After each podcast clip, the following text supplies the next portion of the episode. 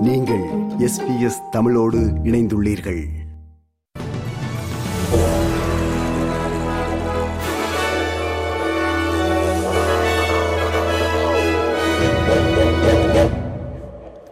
நேர்களுக்கு வணக்கம். இன்று ஜனவரி மாதம் ஆறாம் தேதி மார்கழி திங்கள் இருபத்தி இரண்டாம் நாள் வெள்ளிக்கிழமை. ஆஸ்திரேலிய செய்திகள் வாசிப்பவர் குலசேகரம் சஞ்சயன். சிரியாவிலிருந்து ஐஎஸ் போராளிகளின் குடும்ப உறுப்பினர்களை மீண்டும் நாட்டிற்கு அழைத்து வந்தமை குறித்த முடிவை கருவூல காப்பாளர் நியாயப்படுத்தினார். அப்படி அழைத்து வரப்பட்ட ஒரு நியூ சவுத்வேல்ஸ் மாநில பெண்ணொருவர் சிரியாவில் பயங்கரவாத செயல்களில் ஈடுபட்டதாக குற்றம் சுமத்தப்பட்டு நீதிமன்றத்திலிருந்து பிணை பெற்றுள்ள பின்னணியில் அரசின் முடிவு குறித்த விமர்சனங்கள் எழுந்துள்ளன. அவரது கணவருடன் மிரியன் ரேட் என்ற பெண் இரண்டாயிரத்தி பதிமூன்றாம் ஆண்டு ஆஸ்திரேலியாவை விட்டு வெளியேறி பயங்கரவாத அமைப்பில் சேர்வதற்காக இரண்டாயிரத்தி பதினான்காம் ஆண்டு சிரியாவிற்கு சென்றதாகவும் கணவர் இரண்டாயிரத்தி பதினெட்டாம் ஆண்டு சிரியாவில் இறந்துவிட்டதாக நம்பப்படுவதாகவும் ஐஎஸ்ஐஎஸ் அமைப்பின் கட்டுப்பாட்டில் உள்ள பகுதிக்குள் இந்த பெண் சொந்த விருப்பத்துடன் நுழைந்ததாகவும் ஆஸ்திரேலியன் பெடரல் போலீஸ் குற்றம் சாட்டியுள்ளது.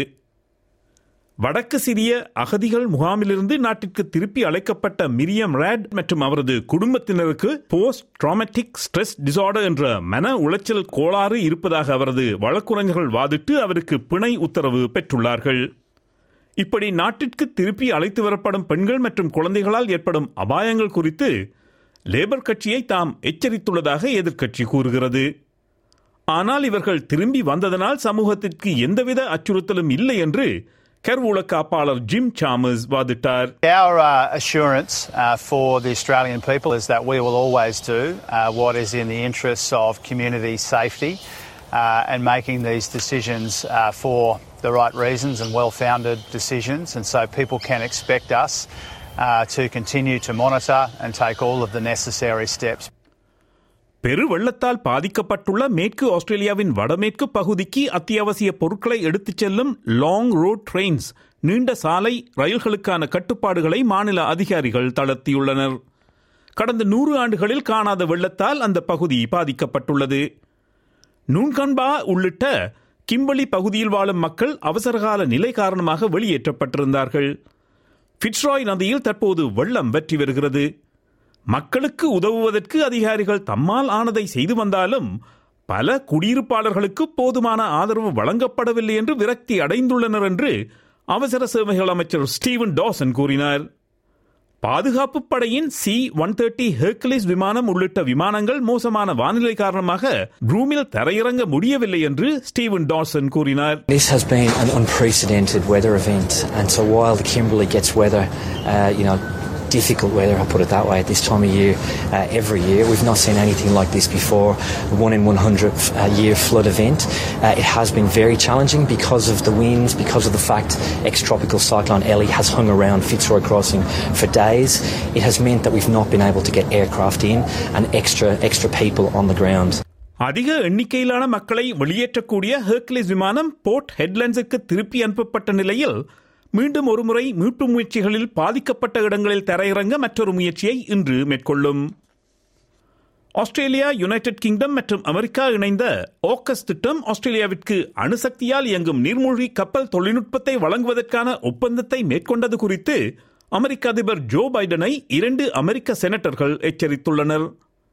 அணுசக்தியால் இயங்கும் நீர்மூழ்கி கப்பல் தொழில்நுட்பத்தை வழங்குவதற்கான ஒப்பந்தம் அமெரிக்க பாதுகாப்பிற்கு அச்சுறுத்தலாக இருக்கலாம் என்று அவர்கள் வாதிட்டுள்ளனர். செனட் ஆர்ம்ட் சர்வீசஸ் கமிட்டி என்ற குழுவில் உள்ள டெமோக்ராட் கட்சி செனட்டர் ஜாக் ரீட் மற்றும் ரிப்பப்ளிக் கட்சி செனட்டர் ஜேம்ஸ் இன்ஹாஃப் ஆகியோர் கடந்த மாதம் டிசம்பர் இருபத்தி ஓராம் தேதி அமெரிக்க அதிபருக்கு அனுப்பிய கடிதம் வெளியில் கசிந்துள்ளது. அந்த கடிதத்தில் இரு செனட்டர்களும் தங்கள் கவலைகளை கோடிட்டு காட்டியுள்ளனர். அமெரிக்க கடற்படை அதன் தேவைகளை பூர்த்தி செய்வதற்கு முன்பு வெர்ஜீனியா கிளாஸ் நீர்மூழ்கி கப்பல்களை ஆஸ்திரேலியாவிற்கு விற்கும் அல்லது அந்த தொழில்நுட்பத்தை கற்றுக் கொடுக்கும் எந்த ஒரு திட்டத்திற்கும் எதிராக அமெரிக்க அதிபர் ஜோ பைடனை அவர்கள் எச்சரித்துள்ளனர். இப்படியான செயல்பாடு அமெரிக்க நீர்மூழ்கி கப்பல் தொழில்துறை தளத்திற்கு அதிக ஆபத்தை விளைவிக்கும் என்று அவர்கள் எச்சரித்துள்ளார்கள். கோவிட் நைன்டீன் பெருந்தொற்று காலத்திற்கு முந்தைய குடிவரவு நிலைக்கு இந்த ஆண்டு நம் நாடு திரும்பும் என்று அரசு எதிர்பார்க்கிறது. சென்டர் ஃபார் பாப்புலேஷன் என்ற அமைப்பு வெளியிட்டுள்ள ஒரு புதிய அறிக்கையில் சுமார் இரண்டு லட்சத்தி முப்பத்தி ஐயாயிரம் பேர் இந்த வருடம் நாட்டிற்கு குடிவருவார்கள் என்று எதிர்வு கூறியுள்ளது.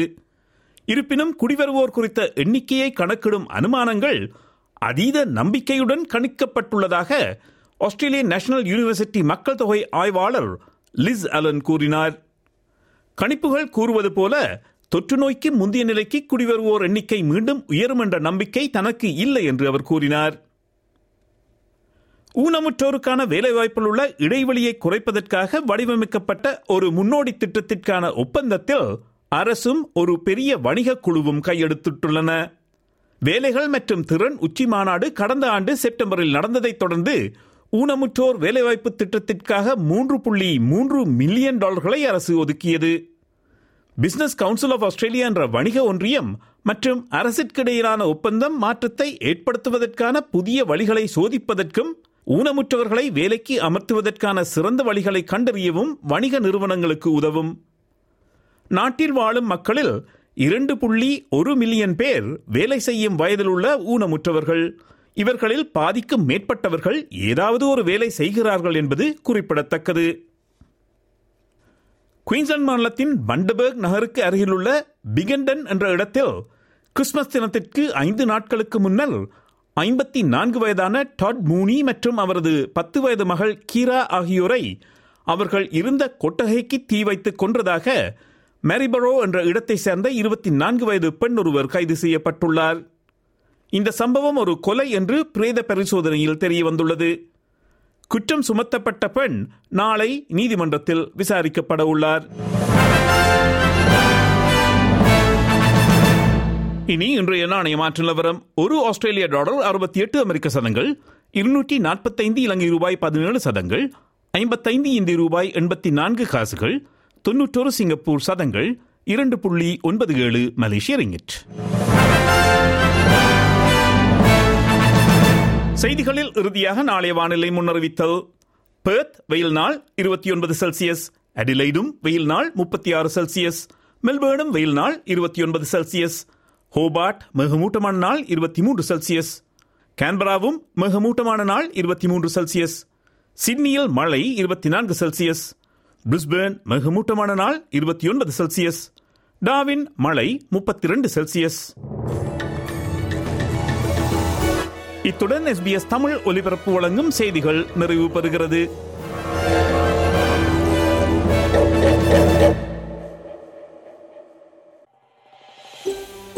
இது போன்ற மேலும் பல நிகழ்ச்சிகளை கேட்க வேண்டுமா? Apple podcast Google podcast Spotify என்று பாட்காஸ்ட் கிடைக்கும் பல வழிகளில் நீங்கள் நிகழ்ச்சிகளை கேட்கலாம்.